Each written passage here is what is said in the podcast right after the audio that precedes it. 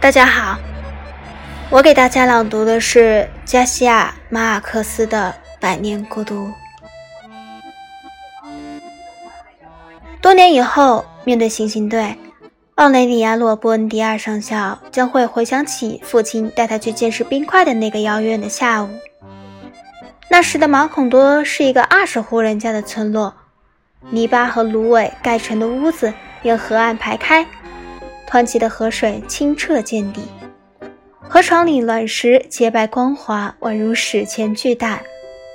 世界新生伊始，许多事物还没有名字，提到的时候尚需用手指指点点。每年三月前后，一家衣衫褴褛的吉普赛人。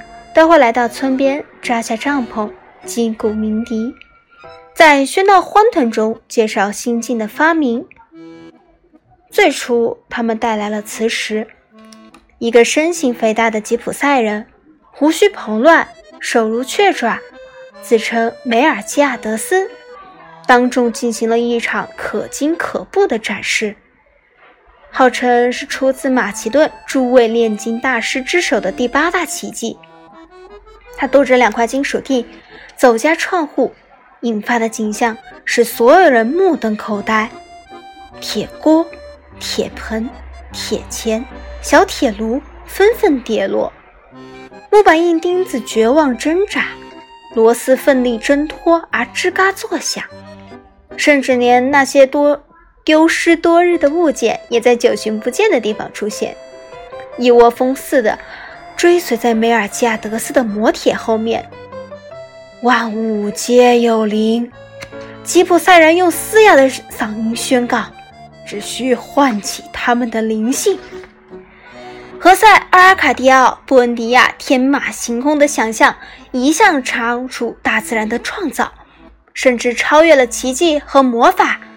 他想到可以利用这个无用的发明来挖掘地下黄金。梅尔基亚德斯是个诚实的人，当时就提醒他，干不了这个。然而那时的何塞·阿尔卡迪奥·布恩迪亚对吉普赛人的诚实尚缺乏信任，仍然拿一头骡子和一对山羊换了那两块磁铁。他的妻子乌尔苏拉·伊瓜兰本指望着靠这些牲口扩展微薄的家业，却没能拦住他。很快，我们的金子就会多到能铺地了。她丈夫回答。此后的几个月，她费尽心力想要证实自己的猜想。他拖着两块铁锭，口中念着梅尔基亚德斯的咒语，勘测那片地区的每一寸土地，连河床底也不曾放过。唯一的挖掘成果是一副15世纪锈迹斑斑的盔甲，敲击之下发出空洞的响声，回声，好像塞满石块的大葫芦。何塞尔·阿尔卡蒂奥·布恩迪亚和一起探险的四个男人将盔甲成功拆卸之后，发现里面有一具已经钙化的骷髅。骷髅的颈子上挂着铜制的圣物盒，盒里有一女女人的头发。三月里，吉普赛人又来了，这次带来一架望远镜和一台足有鼓面大小的放大镜。展出时是声称是阿姆斯特丹犹太人的最新发明。他们让一个吉普赛女人坐在村子一头，将望远镜安在帐篷入口，花上五个里亚尔，人们就可以凑到望远镜后，看到那个吉普赛女人在眼前出现，仿佛触手可及。科学消除了距离，梅尔基亚德斯说：“用不了多久，人们不出家门就能看到世界上任何发生的事情。”一个烈日炎炎的中午。他们用那台巨型放大镜做了一次惊人的演示，把一堆干草铺在道街道中央，然后通过聚焦阳光点燃。尚未从磁铁实验的失利中平复的何塞·阿尔卡蒂奥·布尼亚又萌生了将这一发明应用于战争的想法。梅尔基亚德斯再次试图让他打消念头，但最后还是接受了两块磁铁加三枚殖民地金币，将放大镜还给了他。换给了他，瓦苏拉难过的哭了。那些钱是从他父亲一辈子省吃俭用攒下的一匣金币中拿出来的。他本来想一直埋在床下，想等待合适的机会做本钱。何塞·阿尔卡迪奥·布恩迪亚无暇安慰他，以科学家的忘我精神，全心投入战术实验，甚至不惜隐身犯险。为了验证放大镜对敌军产生的效果，他亲自待到阳光的焦点下，结果身体被灼伤后溃烂，挨了很长时间才痊愈。妻子对如此危险的发明心生恐惧而提出抗议，但他全然不顾，险些把家里的房子点燃。他久久待在房间里，计算新武器的战略威力，写出了一本解说无比清晰、说服力无可抗拒的手册。他把该手册连同多种实验记录和多幅示意图一起寄给当局。承担这一使命的信使翻越山脉，迷失于无边的沼泽，淌过湍急的河水，遭受猛兽的袭击，绝望情绪和瘟疫的打击，险些丧命。最后，终于找到了邮政罗队途经的驿道。虽然当时远赴首都不太可能，何塞·阿尔卡迪奥·布恩迪亚仍然表示，只要政府一声令下，他立刻出发，为军方实地演示他的发明，并亲自传授阳光站的精密技术。他等待回复多年，最终厌倦了等待，到梅尔基亚德斯面前哀叹自己的挫折。于是，那个吉普赛人做出了足以显明其诚实的举动，收回放大镜，把那三枚多布隆还给他，还留下一些葡萄牙人的地图和多种航海仪器。梅尔基亚德斯亲笔写了一份赫尔曼修士的研究成果提要给他，教他如何使用星盘、罗盘和六分仪。为了确保不受打扰地进行实验，何塞·阿尔卡迪奥·布恩迪亚。在宅院深处盖了一间小屋，整个漫长的雨季都把自己关在屋中。他把家庭职责完全抛在脑后，整夜待在院子里观测星体的运行。为了寻找精确测定正午的方法，险些患上日晒病。掌握了那些仪器的用法并操作自如后，对空间的认知使他无需离开小屋就能遨游未知的海洋，寻访荒凉的地域。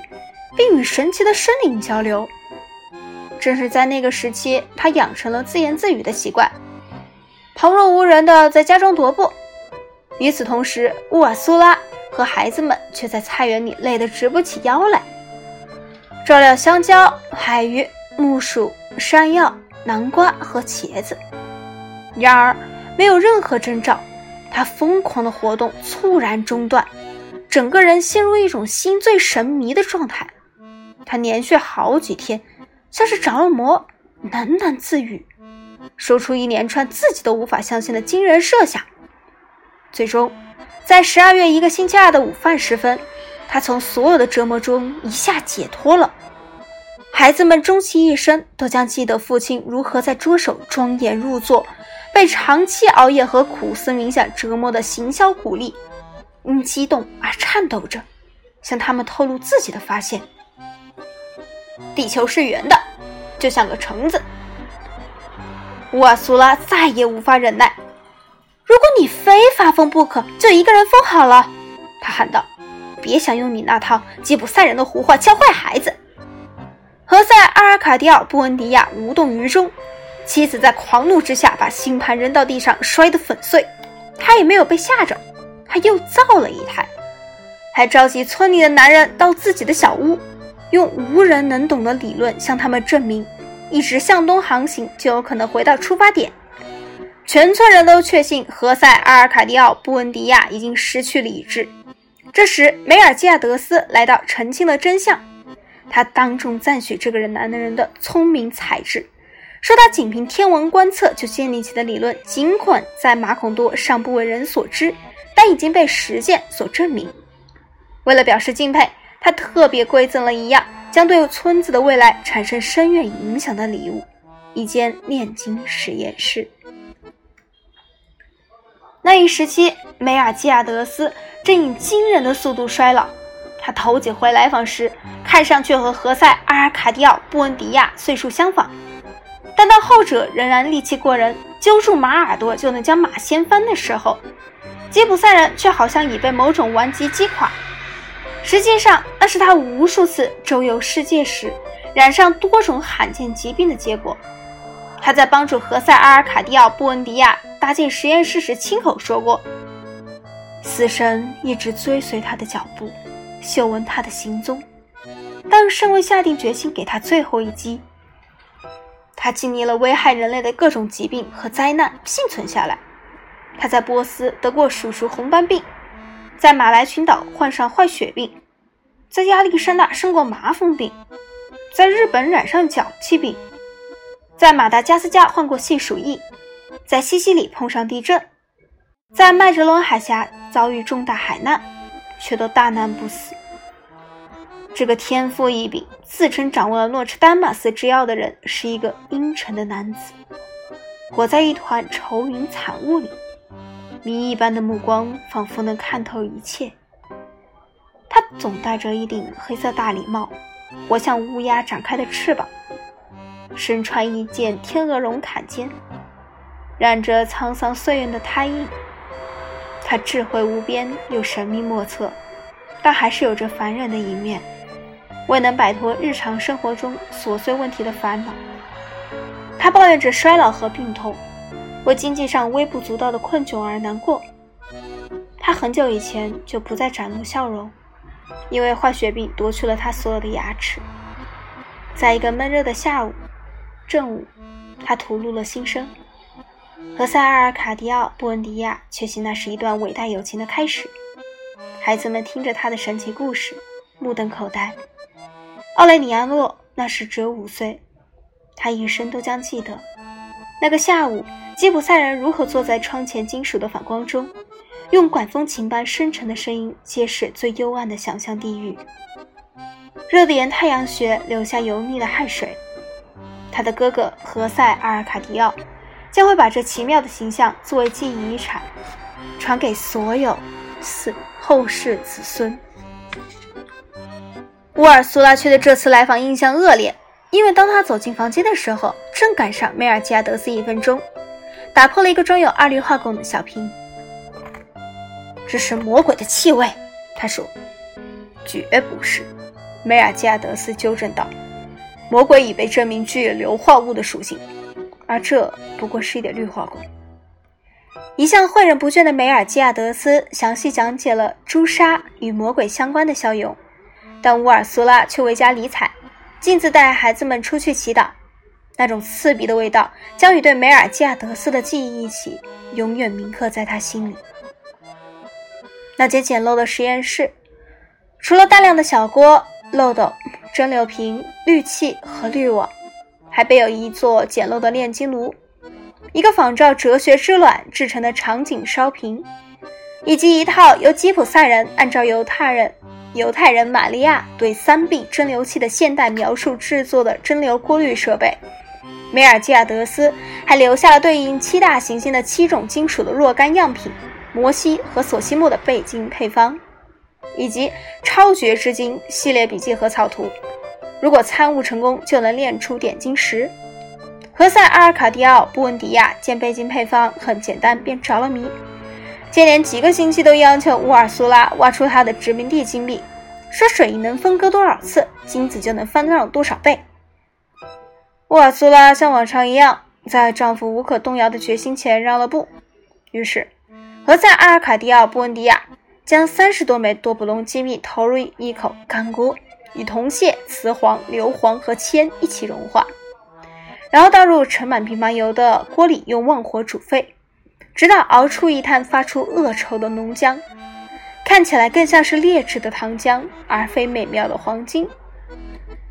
在令人忐忑和绝望的蒸馏过程中，经过与七种行星金属演合，再放入玄妙的水银和塞浦路斯的硫酸盐中炮制，又用猪油替代萝卜油回锅熬炼，乌瓦苏拉宝贵的遗产最后变成一坨碳化的油渣，死死粘在锅底。当吉普赛人再来的时候，乌瓦苏拉已经发动全村的人加以抵制，但好奇心胜过了恐惧，因为这一次吉普赛人走遍全村，利用各式乐器制造出震耳欲聋的响声。叫卖人还声称将要展出纳西安索人最神奇的发明，因此全村人都去了帐篷。附上一个士大夫就看到了青春焕发的梅尔基亚德斯，身体痊愈，皱纹平复，全新的牙齿闪闪发亮。凡是还记得他的牙龈如何毁于坏血病，脸颊如何松弛，嘴唇如何干瘪的人，面对这一无可置疑的明证，都不禁为吉普赛人的魔力而惊异。梅尔基亚德斯将镶在牙床上的牙齿完好无损地摘摘下，并向观众展示。那一瞬间，他变回了往昔的老朽模样。随后又戴上牙齿，展露出重获青春的微笑。这时，惊慌变成了恐惧。即便是何塞·阿尔卡蒂奥·布恩迪亚都觉得梅尔基亚德德斯的知识已经达到令人无法容忍的程度。不过，当后者私下里给他讲解了假牙的原理后，他随即感到一阵怅然。他觉得这一切如此简单而神奇，一夜之间又对眼睛研究完全失去了兴趣，陷入新的情绪危机。无心饮食，整天在家中踱步。世上正发生着不可思议的事情。他对乌瓦苏拉说：“就在那边，在河的另一边，各种魔法机器应有尽有，而我们却还像驴子一样生活。”从马可东创建之初就认识他的人都惊讶于他在梅尔基亚德斯影响下发生的变化。当初，何塞·尔阿尔卡尼奥·布恩迪亚是那种年轻的族长式人物，他指导人们怎样播种，建议怎样教育孩子，饲养牲畜。为村社的繁荣与所有人通力合作，在体力劳动上也不例外。从一开始，他家的房子就是村里最好的，成为他人仿效的对象。他家有一间敞亮的小厅，一间鲜花盛开、颜色喜人的露台餐厅，两间卧室，一座栽着一棵大栗树的庭院，一片精心打理的菜园，还有一个畜栏，山羊、母鸡和猪。在其间和谐相处，在家里乃至整个村村子，斗鸡是唯一敬仰的动物。乌尔苏拉的勤劳比起丈夫毫不逊色，她身材娇小，活力充沛，严肃不苟，是个意志坚定的女人。从未有人听她唱过歌，她似乎无处不在，每天从清晨到深夜，伴随着细绵不群柔和的窸窣声，一直四处忙碌。全亏了她，那泥土夯平的地面、未经粉刷的泥墙和自制的粗木家具，才永远一尘不染；旧箱子里存放的衣服，才永远散发着罗勒的淡淡香气。像何塞尔·卡迪奥·布恩迪亚这样富于进取心的男人，村里再没有第二个。他排定了各家房屋的位置，确保每一户都临近河边，取水同样便捷，还规划了街道。确保炎热时，任何一户都不会比别家多晒到太阳。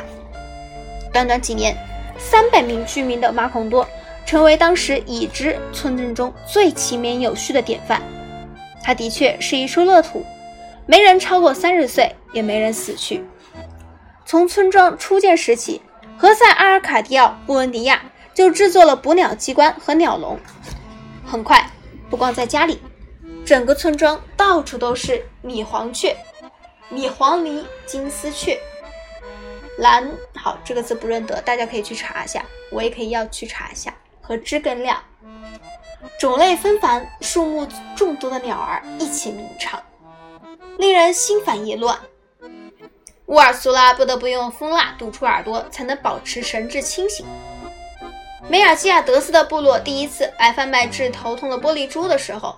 大家都惊讶于他们竟能找到这个迷失在沼泽雾障中的村庄，阿吉普赛人承认他们只是循着鸟鸣而来。何塞·阿尔卡迪奥·布恩迪亚当初建功立业的雄心，迅速在磁铁迷狂、天文演算、炼金幻梦以及见识世界上奇观的热望中消磨殆尽。曾经勇于开拓、仪表整洁的他，变成一个外表懒散、不修边幅的男人。他那野蛮人一样的胡须。乌尔苏拉费尽力气才能勉强用菜刀收拾干净，甚至有人将他视为某种诡异巫术的牺牲品。然而，当他将开荒的工具扛上肩头，倡议全体村民共同开辟一条将马孔多与新兴发明相连的捷径时，即使是那些深信他已发疯的人，也丢下活计，与家人而去，跟随他。何塞·阿尔卡迪奥·布恩迪亚对这一地区的地理情况一无所知。他只知道向东是无法逾越的山脉，山脉的另一侧是古老的城市里奥阿查。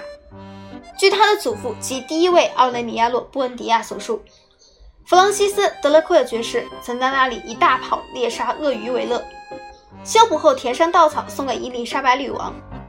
年轻的时候，何塞·阿尔卡迪奥·布恩迪亚领着一群同伴，携带妻儿、牲口及所有生活用品，翻越山脉去寻找入海口。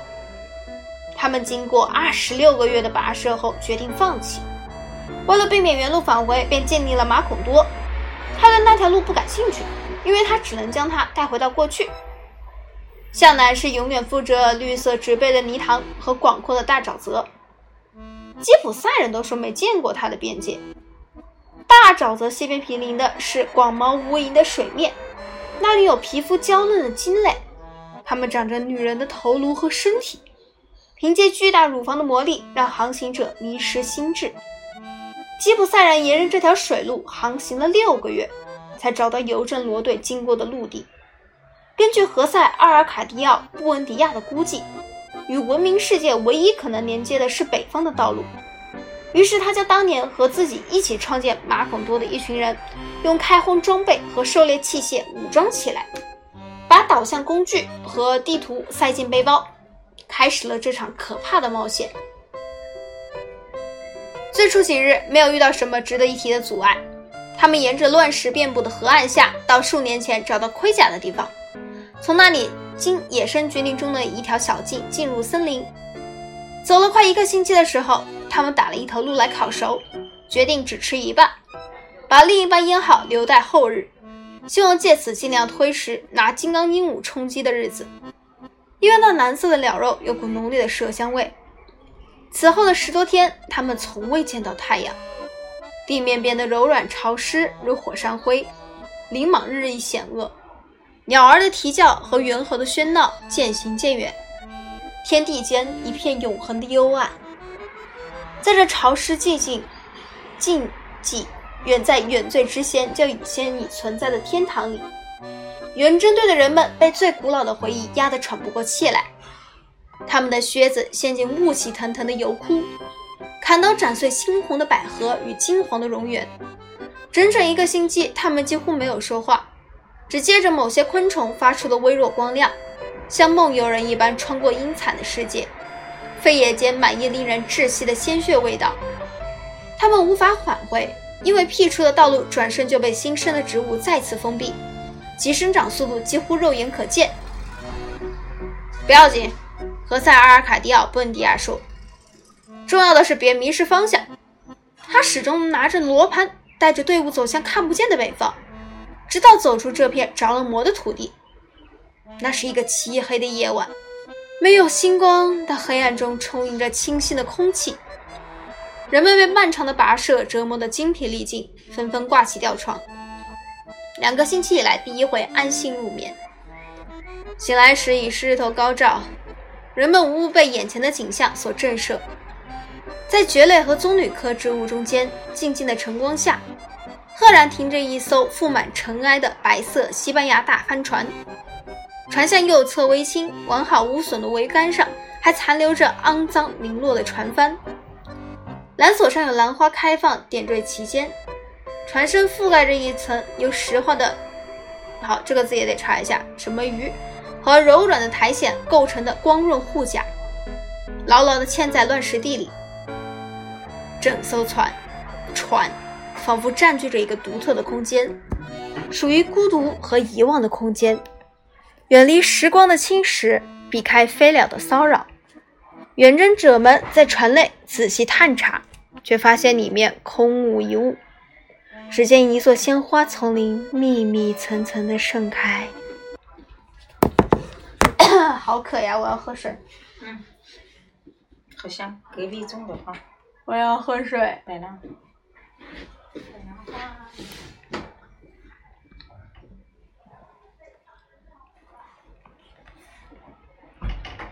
来，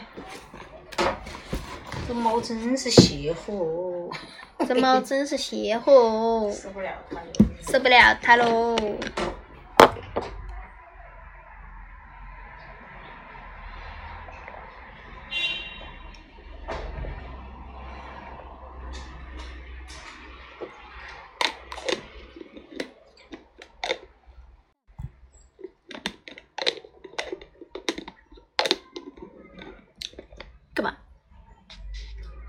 你干嘛？啊啊啊！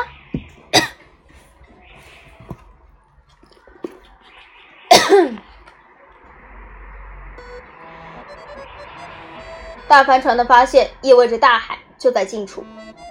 何塞·阿尔卡迪奥·布恩迪亚的热情受到沉重打击，他将此视为顽皮的命运对自己的嘲弄。曾经做出巨大牺牲，历经无数苦难寻找大海而不得，如今无心寻找它，却送上门来，横在自己前进的道路上，成为无法逾越的障碍。多年以后，奥雷尼亚诺·布恩迪亚上校也曾穿越这片土地，那时这里已经成为常规驿道。而他见到的唯有烧焦的龙骨矗立在一片罂粟花地上。直到那时，他才相信这段历史不是父亲的想象，不禁为大帆船如何深入陆地至此而困惑不解。然而，何塞·阿尔卡迪奥·布恩迪亚不曾为这个问题而困扰。他又走了四天，来到距大帆船十二公里的海边。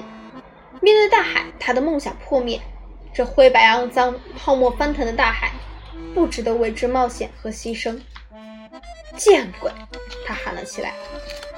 马孔多周围全是水。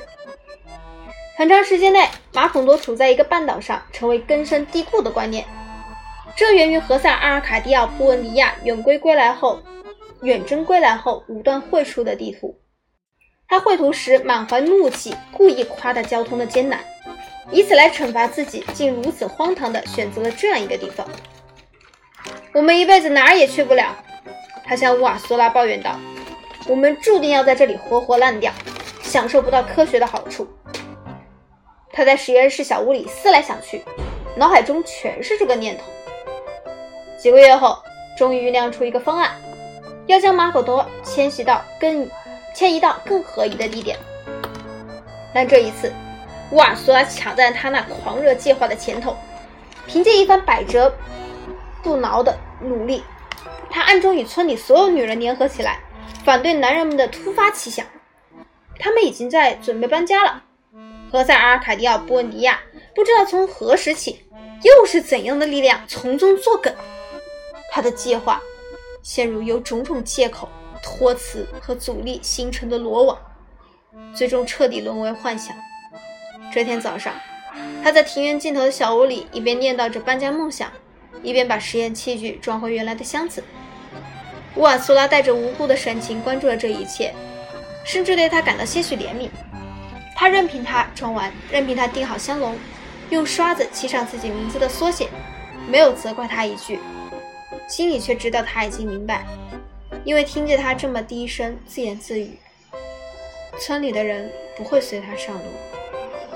只是当他开始拆卸小屋的房门时，乌尔苏拉才鼓起勇气询问为什么要这样做。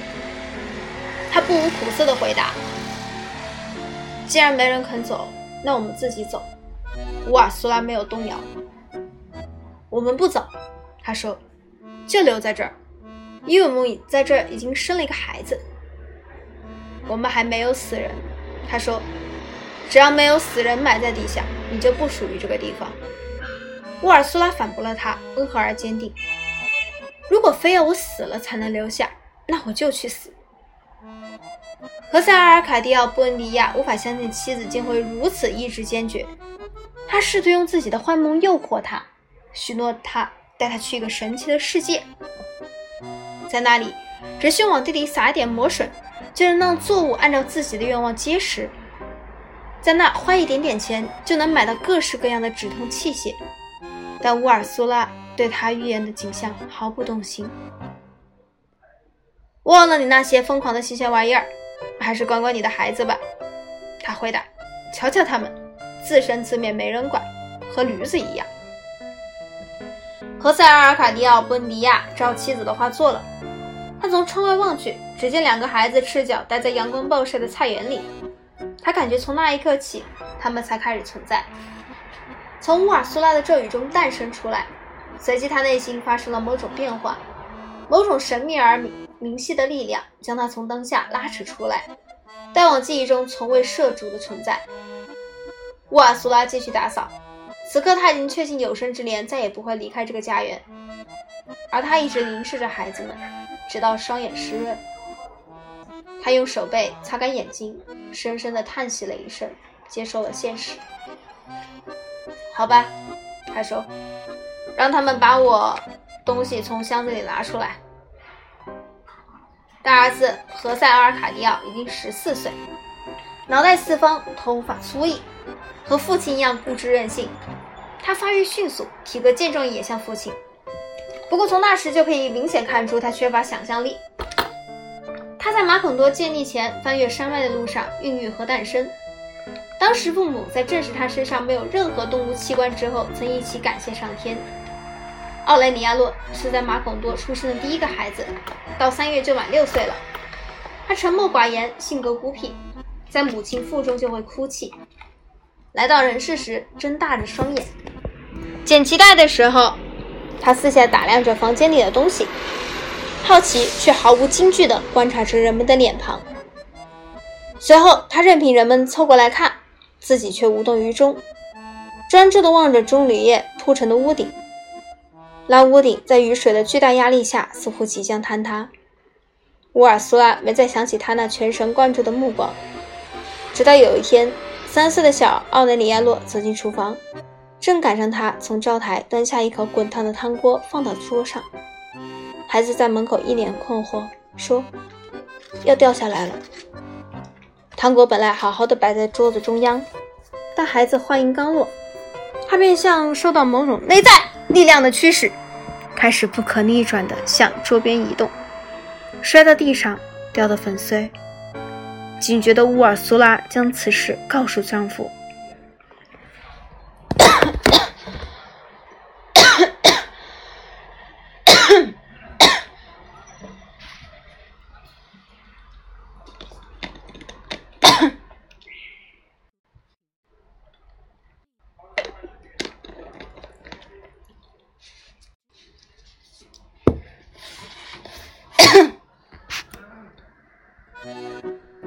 丈夫却将其解释为自然现象。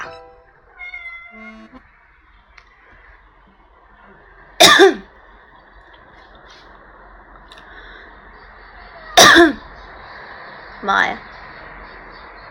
不会把我这个录进去了吧？我的个天！Oh my god！哦，原来是音乐停了，我操！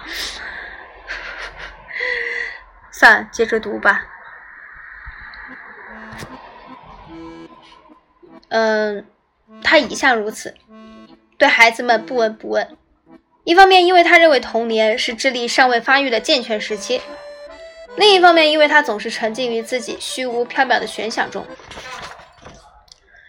然而，自从那个下午叫孩子们帮忙取出实验器具，他便将自己最宝贵的时间留给了他们。在僻静的小屋里，墙壁上渐渐挂满荒唐的地图和奇异的图画，他教他们读写和算术。向他们讲起世界上的诸多奇迹，不光涉及自己已知的事物，还充分发挥想象力，达到令人难以置信的极致。就这样，孩子们在得知在非洲的最南端有平和而智慧的人民，他们唯一的消遣是坐下来沉思；得知爱琴海可以徒步穿越，只需从一个岛屿跳上另一个，直到萨洛尼卡港。那些光怪陆离的课程，深深铭刻在孩子们的记忆中。以至于多年以后，在政府军军官向行刑队下令开枪的前一刻，奥雷尼亚洛·布恩迪亚上校又回想起三月里那个温暖的下午，父亲在物理课上倏然顿住，一脸着迷的神情，手停在半空中，眼神凝固，倾听着远远传来的高音笛、串铃和鼓的声音。吉普赛人又来到了村里，推销孟菲斯城的智者们最新最惊人的发明。那是一批新的吉普赛人。男男女女都很年轻，只会说他们自己的语言，个个容貌俊美，皮肤油亮，双手灵巧。他们在街上载歌载舞，迎来喧声笑语，激起惊诧不断。染成各种颜色的鹦鹉吟唱着意大利浪漫曲，母鸡伴着手鼓的节奏下出一百个金蛋。训练有素的猴子能猜出人的所思所想。多功能机器既能缝扣子，又能退烧，还有用来忘却不快回忆的仪器。用来浪费时间的药膏，以及其他上千种异想天开、闻所未闻的发明，何塞·阿尔卡迪奥·布恩迪亚都恨不得发明一台记忆机器来记录下这一切。村子瞬间变了样。马孔多的居民在自己村子的街道间迷失了方向，置身于喧闹的集市中不知所措。何塞·阿尔卡迪奥·布恩迪亚一手拉住一个孩子，免得他们在混乱中走失。他从夺金牙的卖药人和六条胳膊的杂耍艺人身旁跌跌撞撞地走过，在人群散发出的粪便和檀香气味中艰难地呼吸，发疯似的到处寻找，四处寻找梅尔基亚德斯。想请他解开这场神奇梦魇中的无尽奥秘。他问了好几个吉普赛人，但他们都听不懂他的语言。最后，他来到梅尔基亚德斯灌场扎帐篷的地方，遇见一个神情抑郁的亚美里亚人在用卡斯蒂亚利卡斯蒂亚蒂利亚语介绍一种用来隐形的糖浆。那人喝下一整杯琥珀色的液体。正好此时，何塞尔卡迪奥布恩尼亚挤进入神观看的人群，向他询问。吉普赛人惊讶地回望他了一眼，随即变成一滩热气腾腾、散发恶臭的柏油，而他的回答犹自在空中回荡：“梅尔吉亚德斯死了。”听到这个消息，何塞阿尔卡蒂奥·布恩迪亚惊呆了，他竭力抑制悲痛，而人情渐渐被别处的技巧吸引过去，那一滩亚美尼亚人的遗存物也彻底消失。后来，别的吉普赛人向他证实，梅尔基亚德斯的确在新加坡的沙洲上死于热病，被丢到了爪哇海的最深处。孩子们对这个消息不感兴趣，坚持要父亲带他们去见识孟菲斯智者们创造的最新奇观。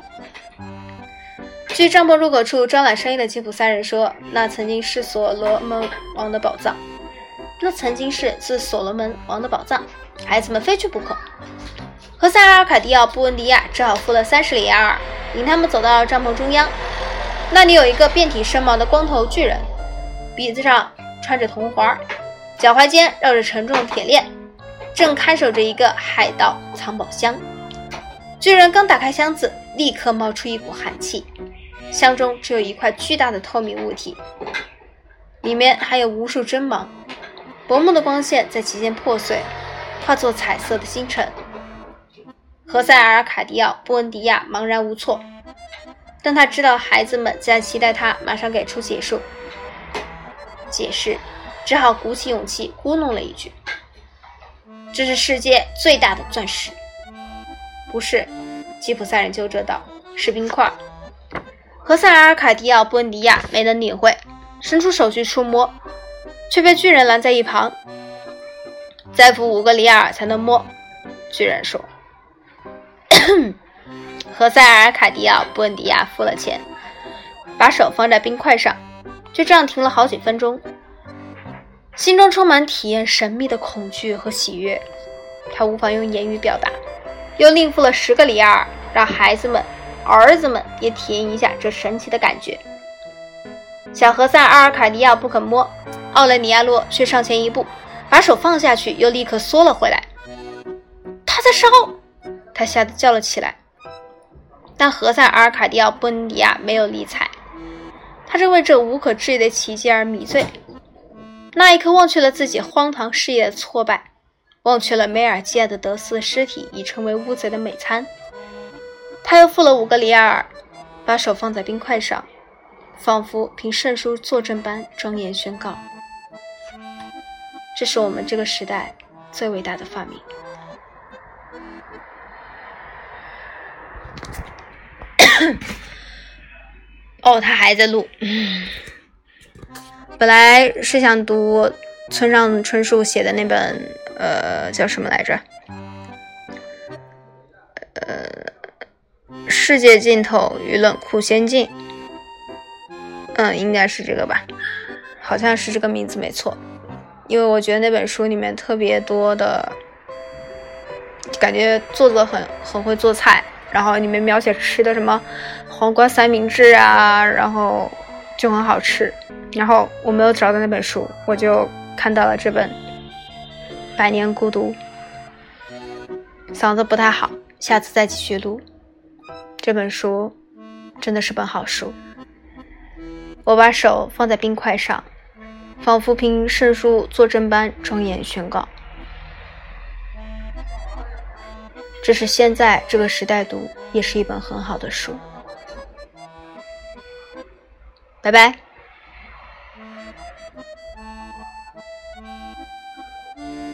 这一段音乐再拜拜吧。